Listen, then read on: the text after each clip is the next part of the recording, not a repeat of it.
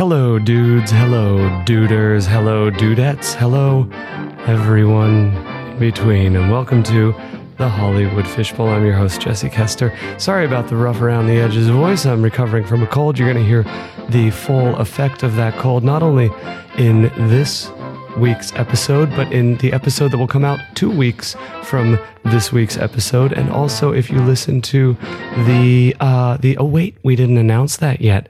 That'll be announced fully on next week's episode. But there's still one more. There are three full episodes of me with this voice, and uh, they're they're all for you, baby, all for you. This is today is the final episode in our mini series on um, faith based filmmaking. So I did want to say a very quick and very sincere thank you to Jennifer Dornbush. I wanted to say a quick and sincere thank you to Sonia Piper Dosty. I wanted to say a quick and sincere thank you to Dallas Jenkins and also one to today's guest, Paul Long. Now, Paul Long, I have I have driven by Paul's studio uh, several times. I like to go thrift store shopping, and Magnolia in Burbank has some some top grade thrift stores that I like to visit. Kappa Studios is on Magnolia, and it's uh, right near some of the places I frequent. So I looked at the building and I thought, boy, I wonder what goes on in there. Uh, I found out and you'll find out too on this episode. You'll get to meet uh, Paul Long, who is the the director at Kappa Studios. Um, really, really delightful fellow. Really a good conversation. He's he's pretty deep in the filmmaking, faith based filmmaking. I mean, he's in the filmmaking fold, but he's also in the faith based filmmaking fold. So I think I think you'll enjoy his perspective. Also, just a quick couple of words on this series. It's been a it's been a heck of a series. This one has generated, without a doubt, the most uh, feedback and uh, commentary of of any episode we of, of any series we've done so far from people writing in emails or texting me telling me you know that they dug it or uh, that that it, it, brought up memories or whatever. Whatever it was i really really appreciate the feedback. That's the whole point of this thing is to keep the the conversation open and and uh, flowing and going and growing so that we can keep on knowing. That's that's our motto here at the hollywood fishbowl. Um, I got I got one one message who was uh, from from a friend from college who was who was I don't know concerned that I had fallen into the fold of of the the born again or something. Uh, don't don't worry, I'm still as cynical and agnostic as ever. That's the reason I wanted to do this series was to get to get the perspective that I cannot possibly get uh, myself. And I feel like I, I do feel like, you know, we don't know everything about the Bible and we don't know everything about faith based filmmaking and we don't know everything about that, that carpenter from Galilee. But, but we know a little bit more and, and our, our network is, a little a little bit broader. And as Jay-Z says your your net worth is your network. So thank you again to all of our guests who came on in this series. I don't think the conversation is done. I think we might be be opening this this uh, this fishbowl back up every now and then to to get more perspectives and broader perspectives on the topics. So what I'd like to do is toss on over to uh, Paul Long. And I hope you enjoy this episode because I enjoyed this episode and I enjoy sharing what I enjoy with you, the listener. Drops.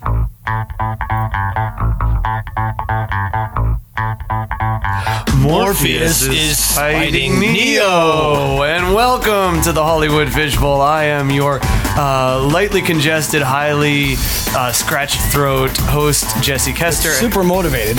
Yes, yeah, no, I'm, I'm here. I'm in it to win it, baby. All right, all right. And I am joined by the one, the only, the illustrious Paul Long. Paul Long. here. Welcome, You welcome got him.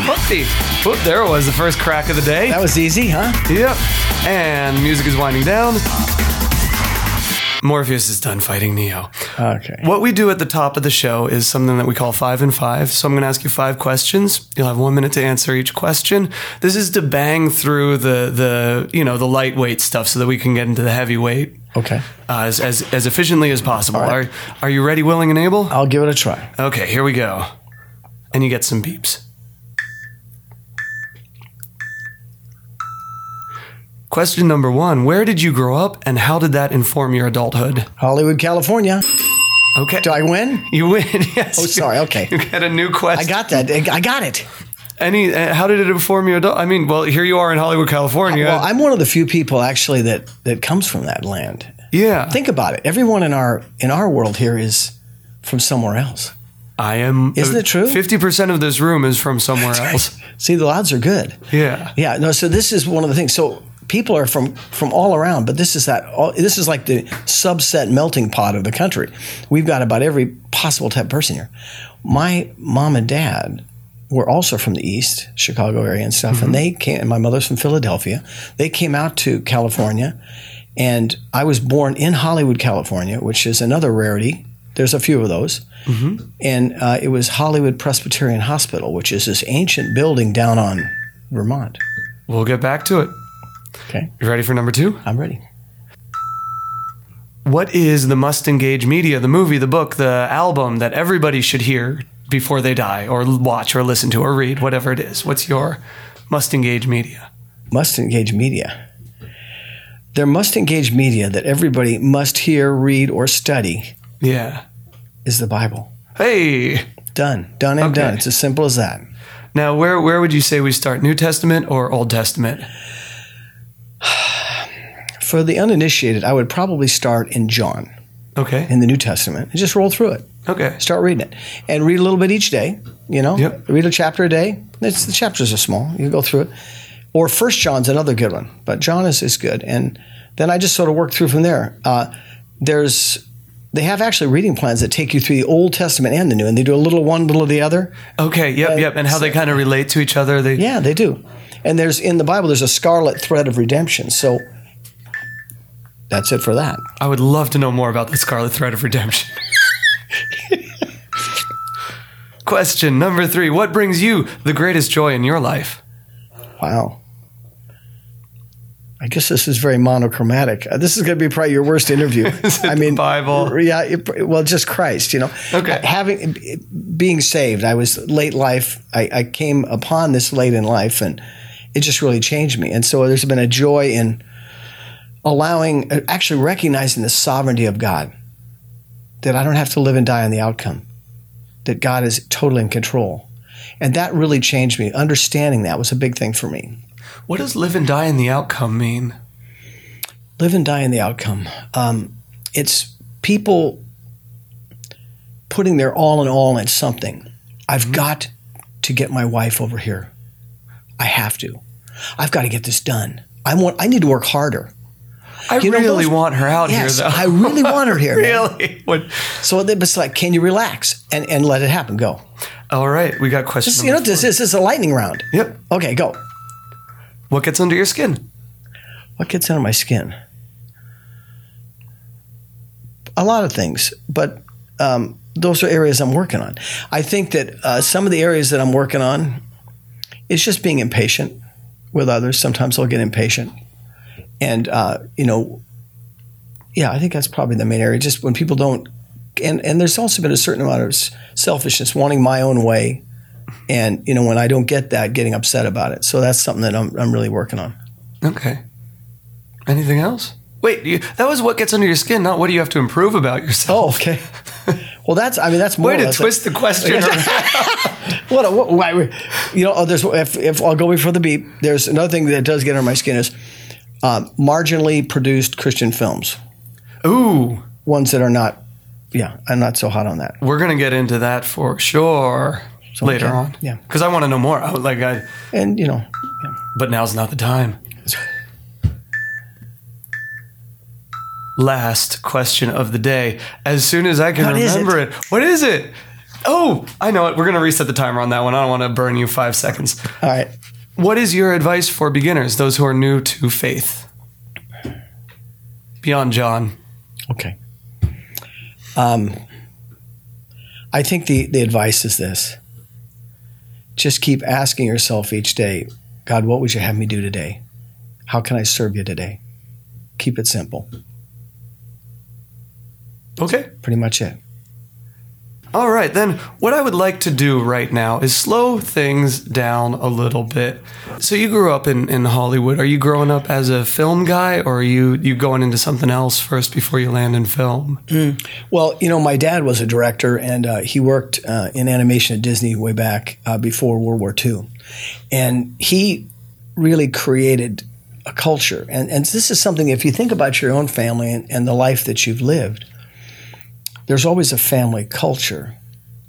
And it's, it's fascinating to me because people just take that on, whether they know it or not, they just kind of roll with it. And then there's these mm-hmm. manifestations that happen through work and life and all the decisions, but it always there's always that center. And so for us, our family culture was work and achievement. My parents worked like seven days a week. They just worked. That's what they did. And we were taught that, not in an open and overt way, but the scripture talks about, you know, that you teach your children well, the laying down, the getting up, the walking along the road. So it's that in between stuff is where people learn. Even like in college, you know, there's the pillars of education. Yeah. It's the in between stuff that nobody teaches. And that's how you learn that. So you have to get that. That comes through life experience. So looking back on this, my dad, as I say, he came up in that in the entertainment business. That's where he wanted to be. And when he came back from World War II, he was a combat cameraman and he had what we now know is, I guess, post traumatic stress syndrome. Mm-hmm. So his hands were so shaky, he couldn't really draw anymore. And he was told by Disney that if you can survive the war, you can come back, you'll, you get your job back. So Yeah, you can work yeah. again, which is cool. That's pretty good. And so um, he came back and just wasn't able to. So he got into writing and directing and stuff. But what happened is our family culture really just became the entertainment business and work. And he'd say, "Hey, now see that? That's a that's a long lens. That's called depth of field. See how that works?" Yep, He was always yep. showing me things, you know. Yeah, yeah, yeah. And and so I was kind of overloaded with it, not overly interested. And I love my dad and respected him. Um, he just he used to say to me, "Hey, why don't you come down? I'll show you how to edit." I said, "I don't care about that. I was never interested." Ironically, and you know, um, after I dropped out of college, uh, I my dad had said, "Well, you know, have you thought about going back?" You know, and and What'd you drop out from? What was your What was your first it? architecture.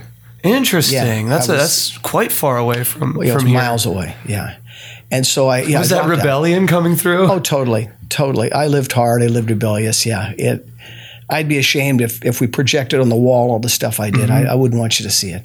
But you know, God was gracious. He really just he took he took all all that away. But the point of all of it is, in doing that, you know, I got I I dropped out. I went back, and he's he he wanted me to be in the entertainment business because he thought it was great. He loved it yeah. he just loved it and and and so um, anyhow we at, I went back to to Pepperdine I actually went back and um, started over in school I, I I'd gone to about two years in college and most of it was non-transferable because some of the stuff I was taking locally wasn't really accepted or accredited through Pepperdine so anyhow I went over there but I I'll, I vividly remember driving back with him and he he he's great when I told him I'm dropping out he's like why are you dropping out he and my mother, why are you dropping out? I said, I'm dropping out because I don't think I could sit at a desk all day and just push a pencil. And I'm PS, what have I done? I mean, I sit at a desk all day. I've never done anything but sit at a desk, you know? I didn't understand anything about work, but to his credit, he didn't educate me at that time. He didn't go, hey man, you don't know. He said, okay, that's where you're going. Okay, I hear you. And he said, why don't you start thinking about what else you could do? So I had all these things. I said, well, I think I could be an over the road truck driver. I really like that a lot. And I, had- I What was calling you about an, an over the road truck driver? I don't know. I just interesting. So I love the idea of driving a big truck. You know, I love Okay. it. And just that and that's idea. another. That's like another million miles away from architecture. Like all these things are so far oh, Totally. apart. And I was on track. I was able to really do it. And the drawing and the design, I just had a gifting for Yeah. it. And so I was slated to go to Cal Poly at San Luis Obispo. And my parents were prancing around telling everyone, we've got we got an architect in the family. It's, you know, it's, Yeah, it's, yeah, it's really great. Yeah. And so, you know, I'm, I'm sure it was a, a very uh, humbling thing for them when they had learned that I wasn't going to be doing that. So then just dropped out, hanging around, attending bar, just doing things that, you know, just not so hot. But um, anyhow, went back to school at Pepperdine and I wanted I went back for radio and television, and so that's how it kind of started.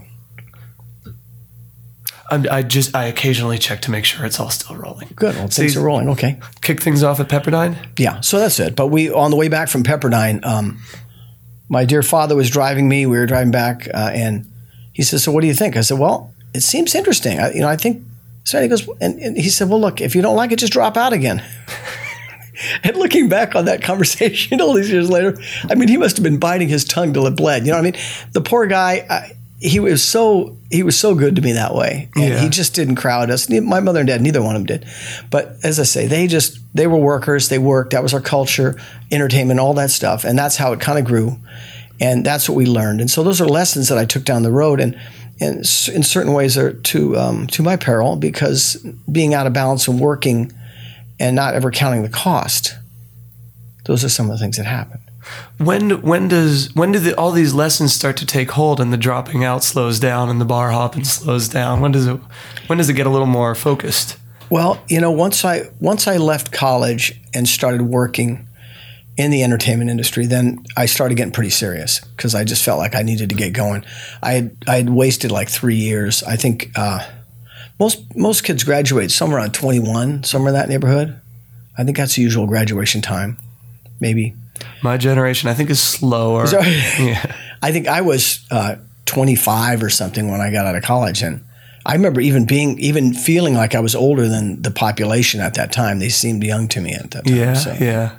But yeah, so that's when things started to get more serious, and I just really started to apply that work ethic and started going after it in And that you- regard. You kick off in post production first, or what? Where do you where do you start? Well, your- I started out. I, I was doing uh, live TV directing in um, in college, and um, really got involved that doing that. Loved it. Wanted to do that, and um, I just I wasn't able to get anybody to hire me to do anything like that. What I didn't understand is without any real experience, legit experience, you really don't have anything to offer. Yeah, And yeah, yeah. So there, I'm this guy. I'm here, you know. So so I ended up uh, just sort of getting involved in.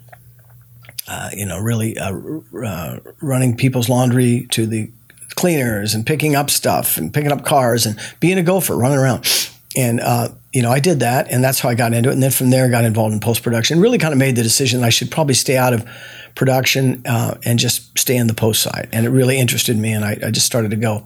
But it kind of came from radio, got involved in I had a radio show in college and did that. And then from there, moved into television and just right out from there.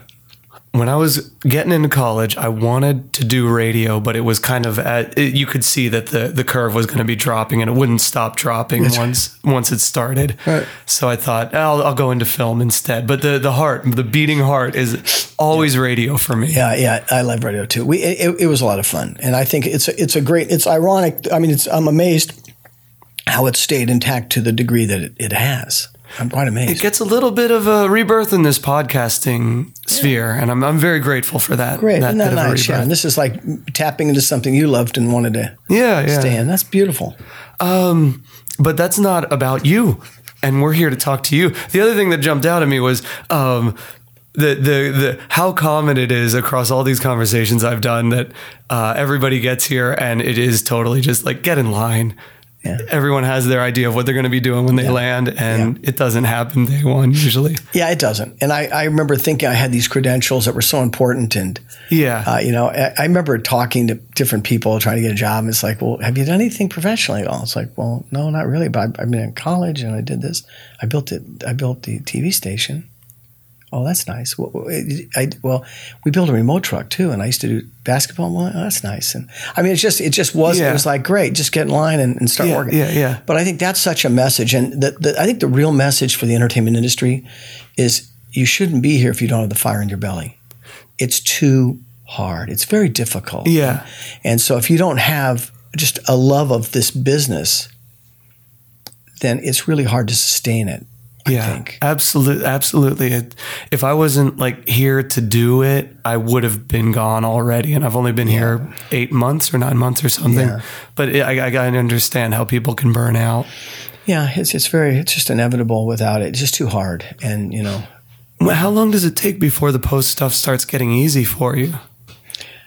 well, you know, I just it just you know you just do it and do it. It's show by show. It's day by day. I I, I remember I uh, Alan Landsburg was one of the real kind of big deal producers of our era, and he had a lot of big shows at the time. One of the big ones was um, That's Incredible, and I forgot all the shows we worked on. But anyway, he I saw him in the hall one day, and I was working, you know, doing running and doing uh, coordination, and so I was just starting to do some assistant editor work, and and I think I was also uh, like taking care of all the library, all the thousands of tapes. When we'd have a show, we'd bring all these tapes in and stuff, and I remember seeing the hall. I said, "Hey, uh, Alan, when do you think I could edit?" He, he didn't want to talk to me at all. He's like busy. He's running down the hallway, and so I was kind of running along with him, kind of kind of going along. Yeah. And and he finally stopped and he looked at me. He goes, um, "I don't know, uh, five years." I said, five years? Are you kidding? And he just walked away. And I, I remember I was like, "What are you talking about? Five years? That seemed eternal to me." Yeah, yeah. Five years? Well, looking back, he was right. It takes about five years to get where you know anything about anything in this business. Yep. Yep. It does, and that's just that's that kind of place where you're starting to feel good, where you kind of have a handle on it. You know, you you you don't you haven't done everything, but you kind of know how to do it. A good carpenter can can build just about anything. They haven't Yeah. built everything, but they can build just about anything. Yeah, yeah. Because those fundamental things of of that side of it are in your hands. You have the gifting and the skill set, and you wrap around the core competency you grow, Yep, yep, and then yep. you build it out, and then you got it. So that's kind of what I couldn't see. I was very bothered by that, and it's like, what's this guy doing, man? Can he see that I'm somebody that really needs to start editing today? You know. And so what I ended up doing is I just thought, okay, fine, uh, then I will start editing. So after work. People go home. I just sit in there and work on their gear and just edit. I just spend a lot Yep, of time yep, yep. teaching myself how to edit. You know, what's the gear, and just had a real love for the equipment and all that junk. So yeah. Well, that's another one of the one of the values that I think we can bring with this program is a, a kind of like boots on the street view of what what life and work is here is like here in Los Angeles, and what you've got is is post, and we haven't talked to anyone with a post facility. So if you're if you're kind of like someone who's just uh, dreaming of coming out to LA to be an editor. What do you think those people should be should be planning for? How do you think they should be preparing? What should they be expecting? How do how do they get their foot in the door and Well, shrink yeah. that five years down to Yeah, that's a tricky one because it's it's it's funny. It's so different for everybody. Everybody's got their stories, and their their take on it, and I think it's as varied as as uh, just the human experience. I mean, there's so many different ways to get in to the business, and it happens in all kinds of strange ways. And along the way, I've I've met and talked to folks and seen them, you know, get opportunities that maybe you'd think, well, how the heck did that happen? So it, I I don't know if I want to offer too much on that because it, it's really very individual to to each person. But I think, as I said earlier, if you got the fire in your belly, if you really want to do this, and it's important, I think then things start to click. And and the other thing too, and see what I never knew is getting in the entertainment business, and my parents never told me this. Nobody told me this. I actually have young people come once in a while and talk to me about this subject. And most of the time they're Christians. They're they're young people that are believers and they just want to serve God in there. And so what I challenge them with is there's two sides to this answer really. Your average person that just wants to work in the business, you should always be looking at saying, why why do I want to do that? What is this all about? Is it just to make a name for myself? In words, you have to first try to get a handle on what your intentions and what's driving you. You got to look inside first, and then that's kind of the platform from which to work. And it informs all your decisions and how you go. But you have to kind of understand that first. And when I'm talking with folks that are coming from a faith background, there's I I have a different conversation with them because the first thing is why do you want to be in this business? This business is changing and it's becoming more and more hostile to the faith. There are things about it and projects that are being done and things that you that you may not want to be involved in. But once you get in, you're in the game. So you need to count the cost. The scripture talks about building your barn. You see, you better count the cost. Mm-hmm. You don't just start building it and run out of materials, or you count the cost. So the idea is to challenge ourselves, and whether it's secular or non secular approach this, why am I doing this? Is this just something that seems interesting? Yeah Do I have something to say? What is my voice really? What is it about my voice that's different? And why would it rele- be relevant and resonate? Why would that be? Because in our entertainment industry, certainly in this market, I don't know about any other place because I don't know anything about that, but I've lived here for in this market for a long time. And what I've learned, Jesse, is that excellence is commonplace. There are a lot of excellent people. And if you aren't really a genius level player, it's hard to work enough. It's hard to be busy enough. It's hard in relationships. It's hard to be married. All these things, t- it, it, it kind of binds you. It just, but it comes on slow, so you can't really see it. It just comes on. Well, you know, work this, work that. And I can remember my, my dear wife telling her, you know, I got to work late tonight. And she's like, where are you? I said, well, let's see. I'm in a room. I'm by myself, and there's no one here, and it, everything's got to be done by tomorrow. The producer's coming back. It's like, okay, we'll get it done. How, you, you do that over and over and over again. It just starts to bind the relationship. Yeah, yeah. So then the question is, what what are the desires of your heart? What is in you? Is that all that's important? Because when you get to a certain place in life, you go, what the hey? What did I do? I burned all. It's like a candle. I burned it all down for what? For somebody's show that's like some idiotic thing that doesn't make sense. So you really have to understand that key question first. What am I doing? Why am I doing this? So I challenge on the on the non secular side, the, the faith kids. I just ask them, what are you here for and why? Why do you even think you belong here? Because it really isn't for everyone. Why do you belong here, if I may? I don't think I ever belonged here. I, I literally came into this thing. I had no idea. No idea. It looked interesting. I just wanted to do radio. That's really all I wanted to do. Mm-hmm. And I kind of got into this and it was cool. And, and people said, Hey, you're really good at directing. Yeah. So it's like, you know, I just thought, okay, yeah, I can yeah, do yeah. it, you know? And then when I got into editing, you know, it just, it all, it all kind of worked, you know? But, um, I did not ever count the cost. That's why it's so important to me to talk and think about that because I feel like if other people could get it, just a, just a shot of that, I go, oh, wow, am I counting the cost? What am I doing? Why am I doing this? What what is it about my life? You know, so it's really those, these key things have to happen, and everything grows from there. Yep. I think the culture at large does it inverse. They literally do it backwards it's we're in the culture now where everything is if you feel good, do it. Make yourself happy. Whatever's good for you is you. I think I saw somebody's shirt the other day said "You be you." That's like a t a shirt. You can buy a shirt. You be you. It's like it's old, but it's been around. It's all you, you, you, me, me, me. Yeah. So we have that culture that's very self-focused.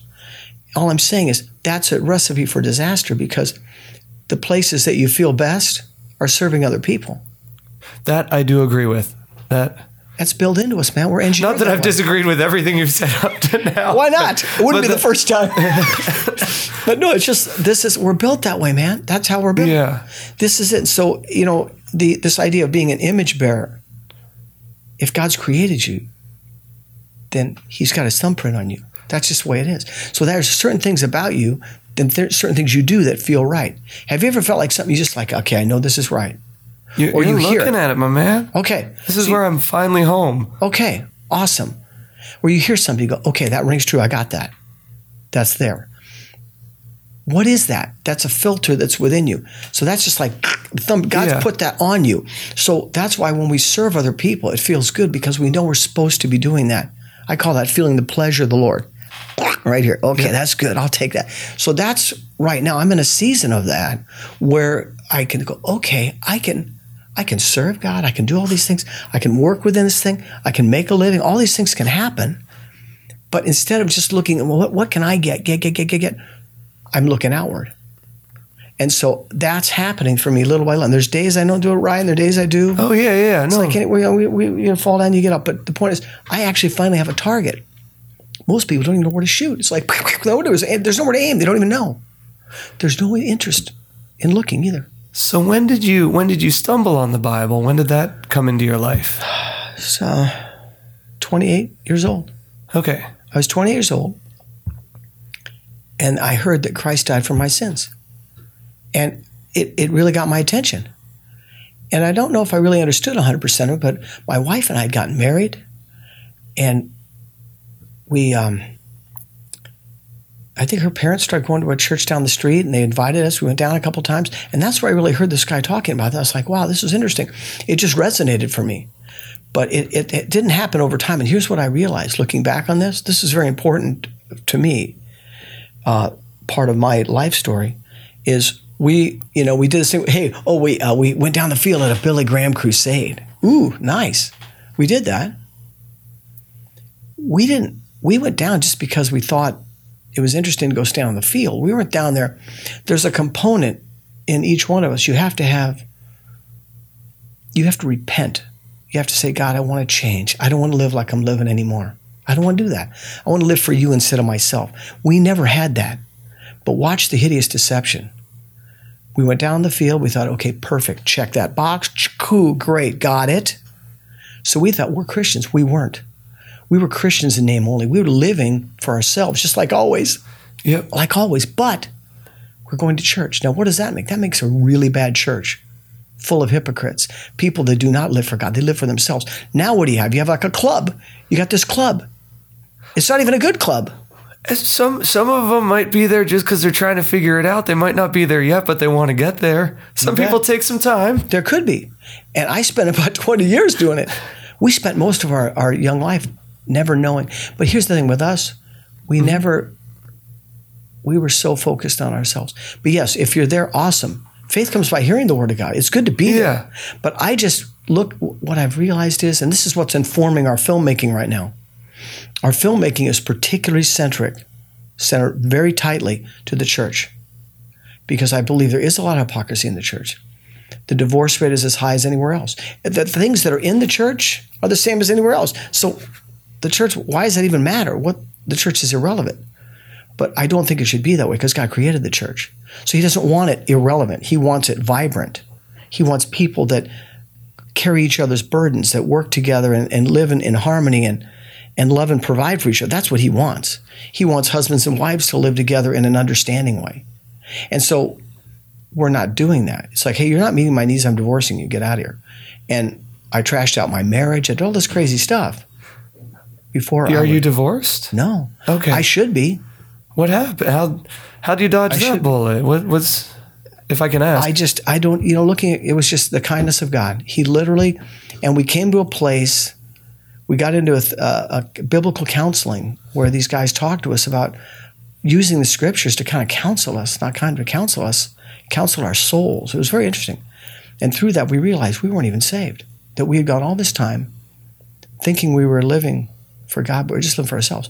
And so when you become a believer, the Spirit of God indwells you and it changes the way you live, think, and act. It animates you. And so now suddenly you're living and doing and thinking and saying and, and just behaving differently than you did before. It doesn't happen overnight, just Yeah. exactly as you were pointing out earlier. It kind of happens over time. But it's not perfection, but it's direction. So you'll That's- see that is- directions. that's a good one. Okay, you'll see, you'll see directions in your life. You'll start to see, oh, I do this less. I'm not getting as mad, or I'm not, whatever. Yeah, you're yeah, yeah. And you'll see those things. That's God changing you. But first, you have to belong to Him. If you don't belong to Him, all bets are off because you do what you want. You live, you live as you want. You're in charge. That's the free will of living for yourself. So you can do that. And what is so interesting, God will allow that. He'll let you. He'll let you sit on the bench forever He- he- you- if you want to. Isn't that interesting? It's so fascinating. So anyhow, that's so that's where it's at. That's what I wanted to say about that. You've said it. You're allowed to. Um, okay. Guess we better get you out of that quick. No, no, we're good. We're good. I think we got a good like 30 minutes. Are you okay?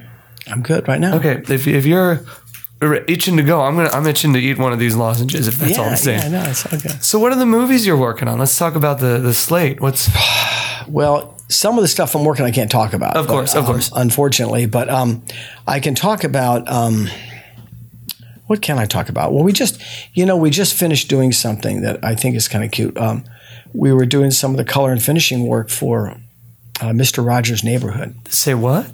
You know anything about that? The documentary or No, that's already done. okay? But they just released a animated piece, and they put it up on Google for a day. You know, Google likes to put something the little doodle. Yeah, Yeah, yeah, the yeah. doodle. Yeah, that's what's called. Yep. The doodle. So we were a Google Doodle uh, Okay. a week ago or something, and so that was you know fun being a part of that. I think that's sh- I think that's going to go to a series. I think that show's going to go somewhere, but it's just a little something something about Mr. Rogers and him going along and you know, doing his little kid things and talking to the children and, and you know and it's come into my neighborhood and all that, and so uh, yeah, so that's that's a neat little piece, uh, and you know. Um, last year we did a documentary on Putin. You know, who is Putin? And um, we have a project that I'm most interested in called Selfie Dad, which is um, something. Like dad, like father. yeah, yeah, Selfie Dad. Yeah, Okay. like father. Yeah, Selfie Dad. And um, what's happened is uh, I have two things going on. We're, we're working in post production, and we have full service. We do everything under one roof, and we're looking for producers that value that because it, there's an advantage. Even casting, I do it all right here. Now let's let's okay. Now this program we have we have a plenty of listeners, that's for sure. But it's really for my little sister, who's a pastor.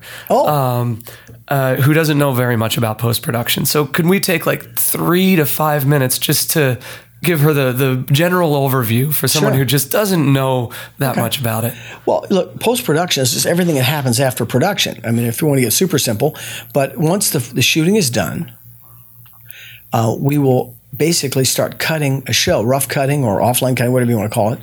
And that's the creative cutting where decisions are made to create or tell a story using pictures and images and, and, and roughing it together.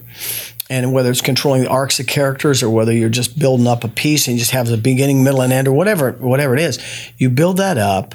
And usually after the shoot is done, the director gets their first cut, like director's cut. Yeah. They'll get their first stab at it. So they'll they'll lay down what their vision is, and then the producers will come in behind them. and Sometimes the distributors or network, whoever it is, and they'll want to get their thumbprint on it too. So they'll come in and make their changes. Once all those changes are concluded, Now, just a quick question about those meetings: Is that like ninety percent of the time completely amicable and everybody's vibing good, or is it like ten percent of the time that is completely amicable, amicable and everyone's vibing good? I think it's, it's probably a mixed bag. It's probably you know it, maybe it's half the time people aren't very happy about stuff, and half the time they are. You know, it it's so it's always chemistry centric. That's why in our business, people if if you work with them and they like you, it's pretty likely they're going to do it again because it's too hard to find people that we can get along with. And in our business, there are a lot of um, interesting um, and, and really fascinating um, personalities. And so when you have that, they there's a comfort in, in just sort of being around people that you can to get you and Yeah, yeah. and so they're looking for that. And so as a result of that, when it comes together, then that kind of solves it. So you have that number goes way down. Then you get into 70, 80, 90% where things are okay. But there's always third party players and the networks, distributors, they'll come in and go, Hey, I, you know, I never did like a guy with a blue shirt. And, uh, and they're, we shot the whole thing in blue shirts. Well, Yeah. Can we change it? Well, no, you can't. And, you know, and there it is. You're, you now here we go. yeah, yeah, You know, yeah. it's stuff like it. I had I had a guy, a director.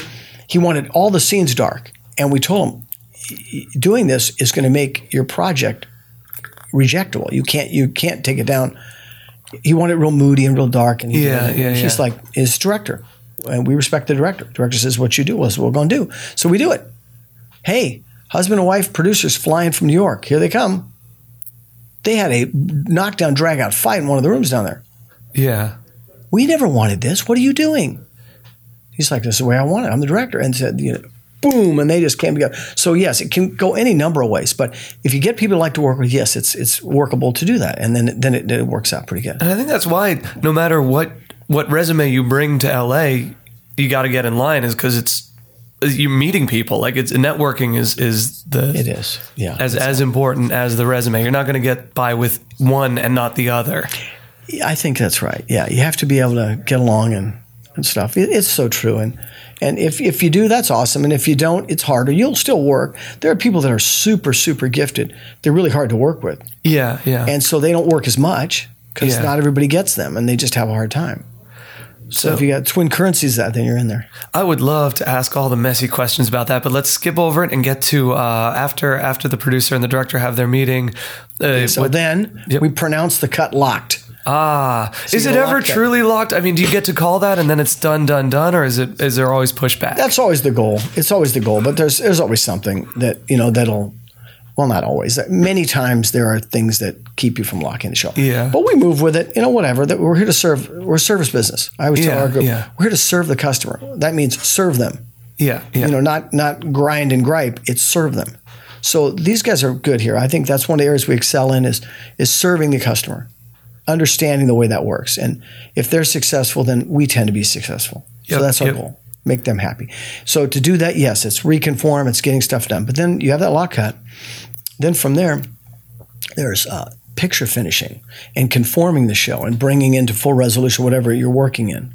Yep. And then on top of that, we're doing color, you know, and then there's repo work and there's just things that you want, maybe want to introduce grain in the picture, you know, whatever you want, things you want to do. Uh, the color, we, we spend a lot of time meeting and talking about color. If it's different color, or it's very exotic, or it's, you know, you know, is it a comedy? What is it? You know, so different s- venues and genres have these sort of some color and then some places, frankly, uh, just want to break out. They want to do something kind of, hey, let's do a skip bleach. Let's just desaturate Yeah, it. yeah, we want to yeah. look this way. And they, they bring shows they like in. I got this show and, you know, and that kind of stuff. So when that happens, then we, we meet about that and get that all sussed out. And then we come through and, and color the show as uh, simultaneously the sounds going on, ADR and Foley. Are you doing the sound in the in building? Yeah, we do everything right here. Yeah, That's wild. That's so many different departments Yeah. that you've got going on here. you bet. And that's but see that's the advantage for producers. They can come. I can give them one price, Yep. and then we internally control the logistics of that. Yep, yep, yep. and that for time and budget both. We've had things where we we okay, well, I want to I want to send you know this over to this one and that one. They they do it, but it's never easy. And then there's a lot of finger pointing when things don't work out right. Yeah, or yeah, the yeah, drive yeah. doesn't come. Yep, yep, yep, And yep. why didn't I get my stuff on time? So. The, the small independent producer is has been relegated to working with two, three, five different people that they just need to do it. And everybody works in their underwear at home, you know, and they that's what they do. Yep. I call it the underwear army. That's what they do. They just are out there. But the problem is when they get a better gig, something happens, or what are they just like? I'm not here. I can't. I can't. I forget. I can't do anything. You know, my kid's sick. I got to go. Well, okay, Yeah. all, that's all great. What about my drive? Where's my drive? yeah, yeah. Well, I, I'll bring it tomorrow, but I need it today. Well, I, I know, man, that's where I'm at, and that's what you hear, and that's just devastating. I don't know, man. That's where I'm at. I mean, it's like, well, okay, Quote unquote attributed to Yes. my generation. oops, ouch. No, you, you got our number with that sentence. yeah, that's where I'm at. But yes, and we've we've picked up many a job that way too. Yeah, yeah, yeah. Where people call around, they go, "My mixer is gone" or whatever it is. So the point That's is, just where he's at. We need That's- someone else. it. So there is. it is. And what do you what do you do with that? There's not Yeah, much yeah, you can yeah. say. You're kind of there. So anyhow, but all that's to say, yes, we have it all in one roof. We have a Dolby Dub stage, Yeah. so we can do all the final theatrical mixing here. Awesome. We did the visual effects. All, all that work, all the deliverables, the QC, every element of that, we're, we're set. So we can help out with that. So I like to do the packages. It is beneficial and, you know, whatever. Some people say, no, I don't want that. I can scale it up and down. So I do when they need it. I just need this. Okay, I need Yeah, that. What, yeah, so yeah. whatever. But we like, we like doing a package when we can because then we're responsible instead of us relying on others. And, and I like that because we can perform. How many people are working here full time? Oh gosh, we've uh, we had actually. Um, this is a very important question. I've had about 13 employees here, and uh, recently I've skinnied down because we've kind of. Um, I'm going to I'm going to use the terminology burned the ship. So we've kind of moved the company in a new direction, and I opened up a production wing a couple of years ago. And so in doing that, I had to really dramatically change the way and the amount of people and what we're doing. Kind of had to trim the sales up and everything. Yeah, yeah. And so in doing that, it is open opportunities for us to do production, which is something that I've wanted to do. And I'll tell you more about that in a minute. But that was that that is where we're at now. So we're probably right around seven or eight people now. I think. Oh, okay, okay. And you bring people on when you got Oh, too much lots, work. yeah. okay. There's, there's a number of people that ring around that, that ring and freelancers and just different groups that we're used to working with for all these disciplines. I am honestly, uh, no disrespect to to the Lord, but I'm just as interested in post workflow as I am in faith based filmmaking. Okay, great. Whatever, you know, I'm here. Yeah. I'm here. Quick question: How does how does uh, God's Not Dead fit into all of this picture? Well, you know, we, we did sound for that film. We worked on that. Yeah, we were involved with those guys uh, and did some small films for them as well. And uh, yeah, God's Not Dead was really um, one of the one of the real um, top five big faith films that has come through. Maybe you know, uh, last you know. Um, Mel Gibson's thing, uh, Passion. that's- we had that. It's kind of a big one.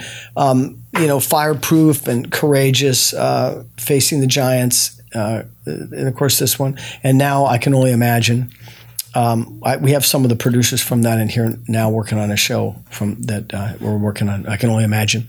But anyhow, yeah, those are some of the real kind of big projects that have done, you know, 50, 60, even 80 million dollars, which is major league when Yeah, yeah, you yeah. look at it. Um, and they've been able to o- open the audience up in such a way. And I think what they're giving is they're giving hope and, and, and, and telling it through stories and projecting a message of hope in, in, in different varying degrees. But um, what we did is we pivoted our company and expanded it out for production. So I've got production and this going on. So, so my goal or my mission is to create faith and family projects and that that lift the culture up, speak into the culture in positive ways, and point to Christ, but also point to just God and living in a way that would just different. You know, we and so we've got all sides of that. You know, and um, I believe that not most people say my films cross over. Everyone's going to want them.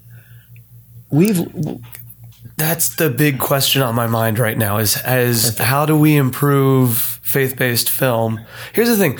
Can I speak honestly? You don't have to throw anyone under the bus, but I watched God's Not Dead last night and felt very um, outside of the party. It, it really doesn't paint non Christians in a in a in a good light at all. Right. Um, and I, I, is that the first time you've seen it? It was the first time I saw Oh, it. Was, okay, was interesting, in okay. prep for the for today, and I watched uh, the Resurrection of Gavin Stone. That was Dallas's feature. Have you seen that one? I have, yes. And watching those two back to back, I felt like Gavin Stone really felt kind of warm and welcoming to an outsider. Right. And God's Not Dead, not so much, if I can be honest. You bet. Well, you know, I, I here's the thing. The good news is for me that I'm not I'm not involved in any of those projects in the Okay, ideation or okay. creative. However, you know, we we're around them, and and you know, one of them we worked on, and and um, anyhow, I think that yeah, there is that possibility. People think they can create projects that cross over, and what what I think I don't know this is worth what you're paying for it, but here's what I think about it is that uh, Brad, my director and writer here with us, he and I talk about this stuff a lot because we're always trying to figure out who is the audience and who should we talk to and what will we tell them, and then why would they even care? So these are the questions that we pose each other and try to figure out. Yeah. And that's what's informing our scripts and our stuff. Our, our IP is, is, is set up with these things very focused in mind. And I think we've talked to many producers and writers, directors, and they'll say, I think that my film will cross over. And what they're saying is it'll be warm and engaging, to your point, and it, yet it'll project uh, something about Jesus. Okay, great. And there's this thing, there's a sort of cadence or patterns in those films where it's almost like you blow a whistle and now it's time for the Jesus talk. And brrr, okay, Yeah. time out, time Yep, out. yep, yep, Here yep, we yep. go. Okay, got that. Thank you. Now move on. And so what we did, like this film and, and uh, the, our selfie dad that we just finished, we're seamlessly integrating truth and humor together. That was what Dallas was talking about. Was that humor is is might be the turnkey to to to bridging this gap? Please It totally go deep is. into it that. totally is. Here's the thing: Uh, there was a guy that came out here from back east, and he's a guy that does uh, audience. Um, you know, he studies audiences. He's a Yeah. research guy. So he sat where you're sitting, and we had a big go around, and and uh, he was telling me that he told me a lot of things, but one that was sort of a good takeaway, kind of notable. He said when people watch movies, every single time, every movie, there's at least one occasion. I don't know if this is true. I'm repeating what's been said, so I'm, I'm trusting it's true. But we'll, you know, you We'll, decide. we'll see if this Yeah, passes the yeah. smell test. He said there's in every movie there's at least one occasion where the doors of the heart open. Here's hoping. You mean oh. from the audience member opening Yes. up to the film Yes, they're what watching? they're seeing, the doors of their heart opens, the viewer's heart opens, yeah. and you can put in any message you want, and they'll consider it. You know, not usually reject, consider it or embrace it. Embrace is like really pull it in. You know, Yeah, yeah, yeah. or consider. Yeah, that's, that's how I'm going to think about that. You know, okay. So, and sometimes there's several occasions like that within a film. Yeah, yeah. Okay, so if we agree that that's true, think of the power of this. So I can project messages. You're in the dark. You sit there in the dark. You watch our film, and we project messages. We tell you things. Weaving it together, I think, makes the doors open more often. See what I'm saying? Yeah. I think the doors open easier and more often because we're not going, time for a moment. Yeah, and that's what I think the pattern has been. It's sort of sophomoric in a certain kind of way. And look, when our film comes out, it may be punctuated with a belch and a yawn, so nobody may care. But this is our opinion. Well, that's the we thing. is hope something good will happen. We're working to open those doors. That's it. So that's our goal. That's our target. With our stuff, what we're interested in is we would like to speak into the church because of the aforementioned idea of hypocrisy in the church and people not living for God, but just living for themselves and being in the church, which I think is very dangerous. I'd rather be outside the church, just living any way I want, mm-hmm. because at least there's no mistake. You know, it's like you know what you, you know what you got going. You know how you're living. There's no, there's no. The other's like you think, oh wow, here I am. Not so much. So imagine the horror of that, where you're, you think that you're like beca- because you're in church, you've passed the test. You're you're good to go. like an inheritance or check that yeah, box. yeah. And uh, as I'm long as you don't fall asleep, you probably That's it. Yeah, just show up. Yeah. Show up. And then so you have this sort of mask of piety. Yeah. Hey, how are you? I am blessed. How are you? Oh, I'm great. Oh yeah. Oh yeah. And this it's very clubby. Yeah, yeah, yeah. And I love the church. I'm I love, love, love the church. That's why I've really dedicated myself. And that's what we want to do. We want to speak into the church. And here's what we think, Jesse. We think that if we speak into the church, that what I call the cup of faith will fill. The cup's about empty right now. The cup of faith will fill. It'll overflow. And when it overflows, it'll go out in the culture. And then one on one, somebody will sit down with you and you and you and say, hey, this is where I'm living. You can see how they live because it's real. People now in this culture are lacking things. They, they, they want hope. Nobody has it. Nobody has hope. Nobody has peace and joy. They don't have it. They don't have love half the time either. So those are the missing components that everyone wants. You can find them in the church. But now, the way we are now, not so much. I do feel I feel like that, that that we that there's a heavy cloud over our nation right now. If I can Yeah. if I can go out on a limb, we don't have to get all into it, but I do feel like that there is a cloud and that we should be uh, we should we should allow a little more hopelessness in the average person's day-to-day life a little more like that that feeling of waking up defeated already Yeah. um, if it's fair i think it's okay to to, You- you think to cut him some yeah. slack with well as long as the cloud is there as i don't know i don't know I. And, and these are these are good things to think of because look, there's these sort of point and counterpoint to all of it. But what what I've realized is I just feel like we need to speak into the church and encourage them yes and lift them up and point them in the right direction using these stories. We want those doors to open, and then we put a message in. How are you treating your children? Put a message in. Are you? What kind of a husband are you? What you know? You know let's put those messages in to show those things. Yeah. Let's put those things. And the scripture says that faith comes by hearing the word of God. Hearing it. And they can be, it can be scripture, but it can also just be concepts. Concepts. You know, the idea of living with your wife in an understanding way. That's a tall order. It's a very any person, Right. Even if you don't love them, it's hard to live Right. with one person and, and understand. but then that. if you love them too, it it, it, complicates everything. It totally does. So what the scripture's talking about is speaking of sacrificial love. Mm-hmm. Sacrificial love. That's what's going on there. And I think that's an exciting dimension because it's back to not living for myself. Well, you're not really meeting my needs, so I need to get rid of you. I had a guy, a good buddy of mine, he said, I'm divorcing. I said, Why are you divorcing? He said, Well, my wife won't clean up the house. I said, What about you? Can't you do? Why Yeah. is it, what the hey? And then why does that even matter? Why is that? Why Yeah, is that? Look at that. That's a very selfish thing. There's something about that, and and he's not interested in helping. Well, it sounds like a, a a nice way to say that there's a lot of other. I mean, you can there's hire other things. Yeah, that that's like. There's other stuff I don't want to talk about right now. That's my first guess Sounds on. good. Yeah, maybe just keep it all in the back here. yeah, but I don't know the fella. so Yeah, I- well, I you know, I guess in a certain kind of way, I don't either. I was surprised, but you know, whatever. But yeah, these, I'm just saying that that was just such an interesting statement, kind of an emblem of not getting what I want. Yeah, that's yeah. what that's what the culture is geared on right now. Is get what you want. You deserve it. You deserve it. I'd I'd like it. I don't even know what I'd like. I just want to be back with my wife. if I had to put a pin on it, Yeah. I'm just sick of spending time apart from her. Sure. Let's let's ring that thing. Let's get into the. You get the first pull. Okay, so now what am I doing? Oh, I got to go into here now. Yeah, yeah. Just pull one out and. Oh, I'm we'll, getting the first pull. Okay, I'll yeah, go down. we'll chat it down, whatever it is. Right. And if it's ridiculous, you don't have to. Okay, yeah.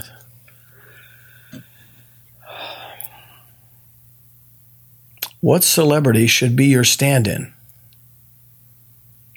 Well, I can tell you that I've been told that my stand in would be Victor Alonso, Victor, I, Hector Alonso. uh, uh, He's a very old actor that apparently I look like because we're both old and he looks like I do. should we should we load up a photo? Look him and- up, and yeah, it check up, him out. up- up when we post the episode. Yeah, so I, yeah, I was told that that uh, apparently that's who I look like at certain Okay. times. So, so depending on the day, take that with you. It's suitable for framing. There you go. Uh, Thank you. If we could get the bell a little closer to me, I Okay. also like to ding Oh. it one- every now and then. Okay, This is the longest. We had one that was almost this long to reach, but this is this, this takes. is this is okay. Oh, what's the one movie or show from history you wish you could have been one, the one to make? Oh wow. That, that leads to another question that I had. Are the Casablanca and King Kong arbitrary? Like, ah, these are nice posters. These things I like. Oh, okay. Or they're- that- those aren't the films from your childhood that, No, that no, they're not. Just things that we fold. just no, just things we thought were cool. they're pretty safe. Those are Yeah, yeah. There's, there's certainly a dimension of that, but we, you know, it's just stuff that I'm interested in. You know, um, Cecil B. DeMille did the Ten Commandments, Mm-hmm. and he did it twice. He did back, I think it was like 1923 or something. Then he did it again in 1956. I think that would have been an awesome thing to be a part of. to be on both of those productions to see how it changed and grew. Yeah.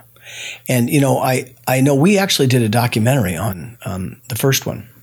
It's a fascinating story. Um, it's a place called Guadalupe, California, and in Guadalupe, California, there are these sand dunes, and they set up that first set of ancient Egypt. So imagine the Sphinx and all, and they trucked it up from Los Angeles when roads were not very passable at all Yeah, yeah. took a long time. They brought all these people up, and so they had just masses of people up here. And then when the, when it was done uh, with the set, they were worried that some other competing studio might come and use their set. So they they decided to destroy it. They destroyed it, but they didn't take the parts out. They buried them under the sand. So it was still there. Did they dig them up or? And they're still there to this day. And there's been archaeological digs over the years, started back in the 70s. And these guys are actually going up there and digging around, looking for some, finding things. And it's, it's really a fascinating, fascinating story. And this guy, I love Hollywood. I know, Hollywood it's- it's so stories are just so good. yeah. And, and the way this happened is there was a guy named Peter, I can't remember his last name, but uh, um, Bos, Bosnan? Brosnan, Brosnan, I believe. He uh, was in a bar having a couple of cool drinks.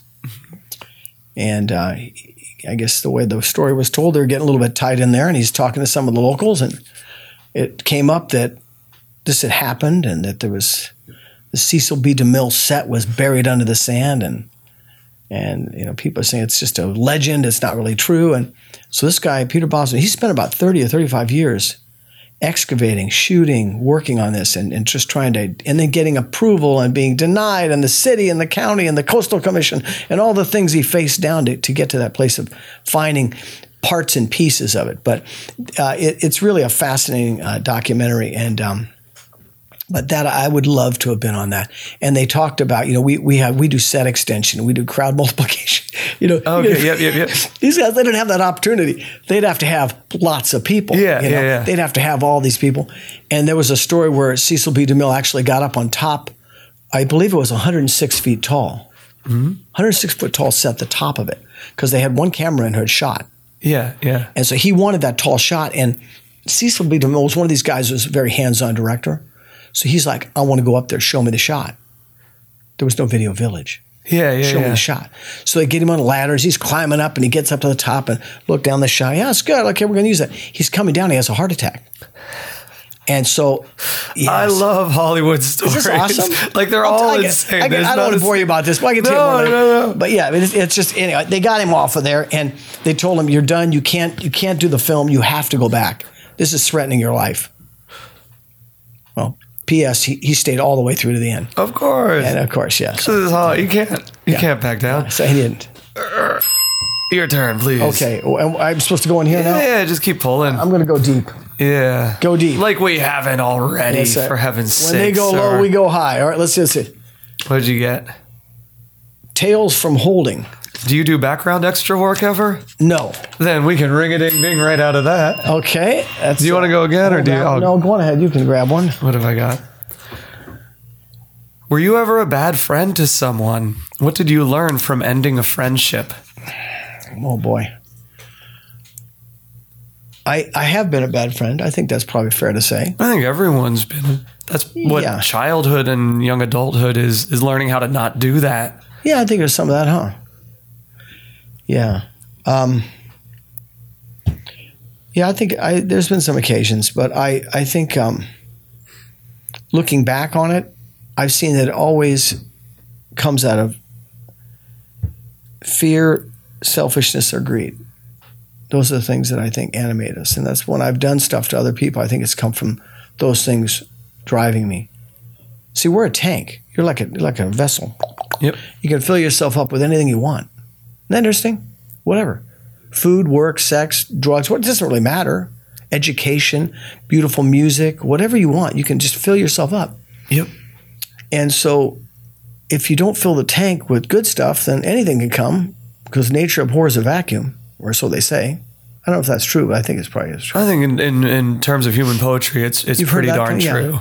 So if you think that, so the vessel, so I think it, looking back on my life, w- when my tank was filled improperly, I think things come out because what's in your heart will come out of your mouth.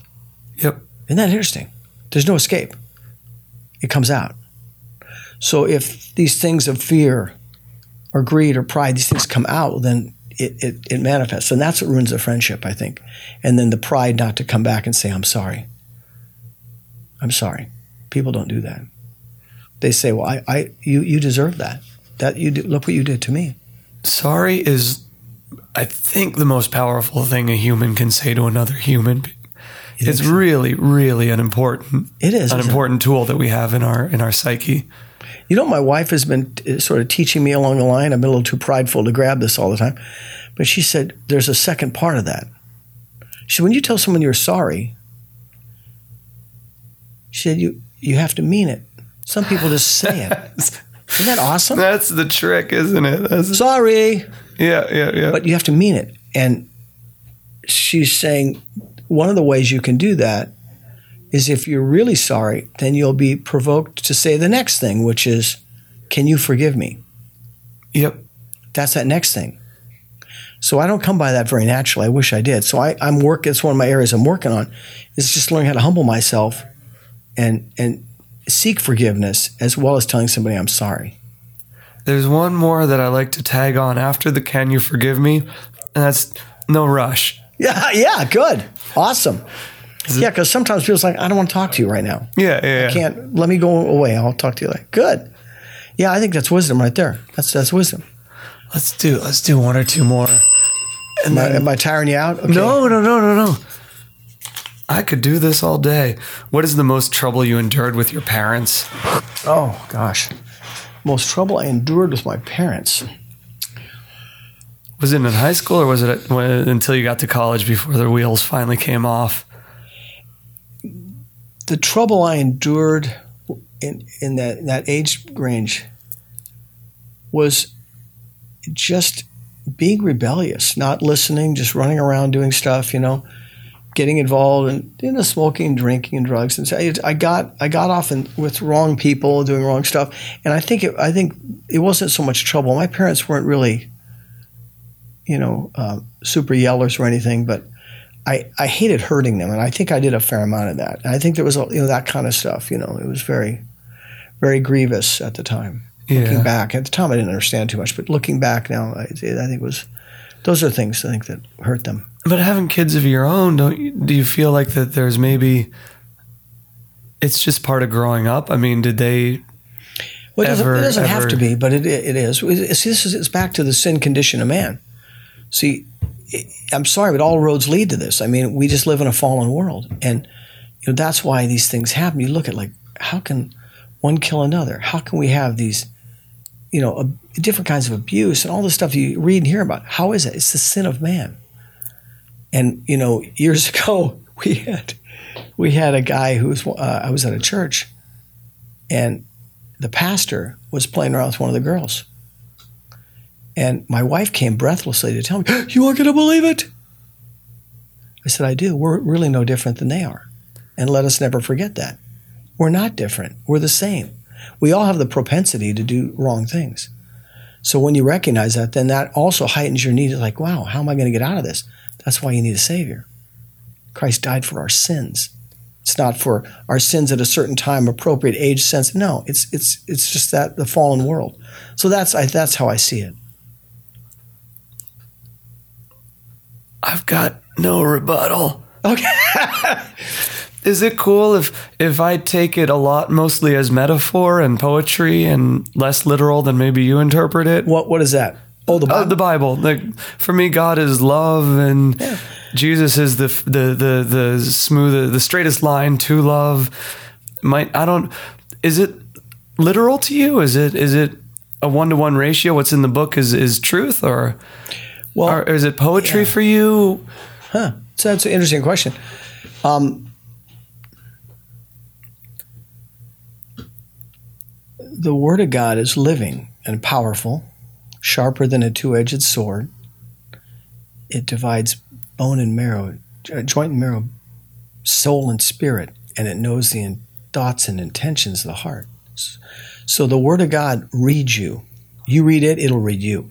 So there are things that are wonderful poetic things. When you look at uh, the Song of Solomon, I think that has that sort of dimension to it. But it's understood in in the church that I attend that it is the Word of God, and so yeah, it no one comes to faith except through Christ and the Word. Matter of fact, in John, the, I was just telling about that book.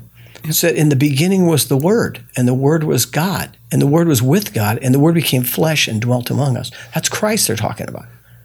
So it's like, wow. It's, what I'm saying is, it's something that's living and powerful.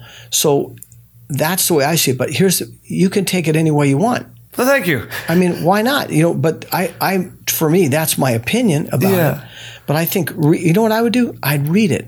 Whether you read it that way or not, I don't know. I read it in high school or college when I was at Pepperdine. Mm-hmm. I wasn't, I wasn't interested in any of that stuff. You know, it's like a Christian school. Here I am at the school. I didn't belong there. Yeah, But they yeah. allowed me to be in there, and they didn't hassle me. And but they had they, we had like a Bible class. I read it as you know like a textbook, and it was completely disinteresting. This is like nothing to me, nothing. But it's funny as time went on, and when I when I was saved, it just I started to see it, and I got it. And so that's the thing. So you'll read it and keep mm-hmm. reading. There'll be a day where it may just turn right on for you, and you go, "Oh wow! I now I see it." I'm doing the cover to cover. You are. Yeah, there is stuff. There's just beautiful, beautiful stuff. The beautiful stories that jump out and really uh, speak to to the human condition. And then there are very long lists of when you can and can't sacrifice lamb, and Yeah. uh, those aren't those don't speak to me so Yeah, much. they're not so interesting, The, sure. the cubits Oh, don't, yeah. don't speak to my soul. but I haven't heard that said. That's good. But I'm I'm doing I'm I'm doing the legwork uh, on this one and trying to trying to trying to learn what I don't know. So I Yeah. I think we're good. Are you good? Did we miss anything? I don't think so. We You want to give a shout out to your grandkids? You seem I think we pretty well painted the town here. okay. Then Yeah, We're Well, gonna- I, I will do this. I will. Uh, I'll hold up a picture of my two grandkids. I can show you a picture, which I really enjoy. These are great. The, I, I hope you uh, come into that day very soon, Jesse. And uh, what happens if I do it this way? and I'm gonna adjust so you can actually see it. All right, this is what we call pull and focus while you podcast. There it is. All right, there it is. Zoom in. Done and done. Love it, love it, Isn't love it. cute? Oop, Uh, and we just got a notification from Jeff Thomas. Jeff, stop talking to me. We'll blur that out or All cut to the yeah, wire. Yeah, we'll just cut it. Cut away. All right, right, then that's good. gonna Well, it's nice to visit with you. I'm gonna play the wind down music. You won't hear it, but um, I will. Yeah, okay, we'll play it and wrap it up. Thank you so much for wow. Thank you so. Usually I do this in my funny, but it's the Hollywood Fishbowl. You can find us at www.hollywoodfishbowl.com, uh, Twitter and Instagram HW Fishbowl. Uh, good lord, I should not be talking today. It is not about us. It is about our guest. Where can people learn more about who you are and what you do? Well, they can go to uh, kappastudios.com. You know, just www.kappastudios. And uh, we're here. We're in Burbank. And if you have projects you want to do, let's talk. We'd love to be a part of that. And uh, when uh, if you get to a place where you see Selfie Dad in the theaters, go and see it. Heck yeah! And I come down this like I'm on this block anyway for the thrift stores. I love doing Oh, you like through? digging through records and Oh, stuff. So nice. I have I've driven by this studio several times and thought like, Oh, what's going great. on at Kappa? What, Oh, didn't great. didn't realize that that until I got here today that it was the same one. Oh, it's great. Well, we're thrilled to, thrilled to have you here. It's great to be your guest. Thank you. I can't I can't thank you enough for your time, for your insight, for your wisdom, and letting us see the world through through your eyes for for an hour. And um, we're almost out of music, so goodbye. Bye bye.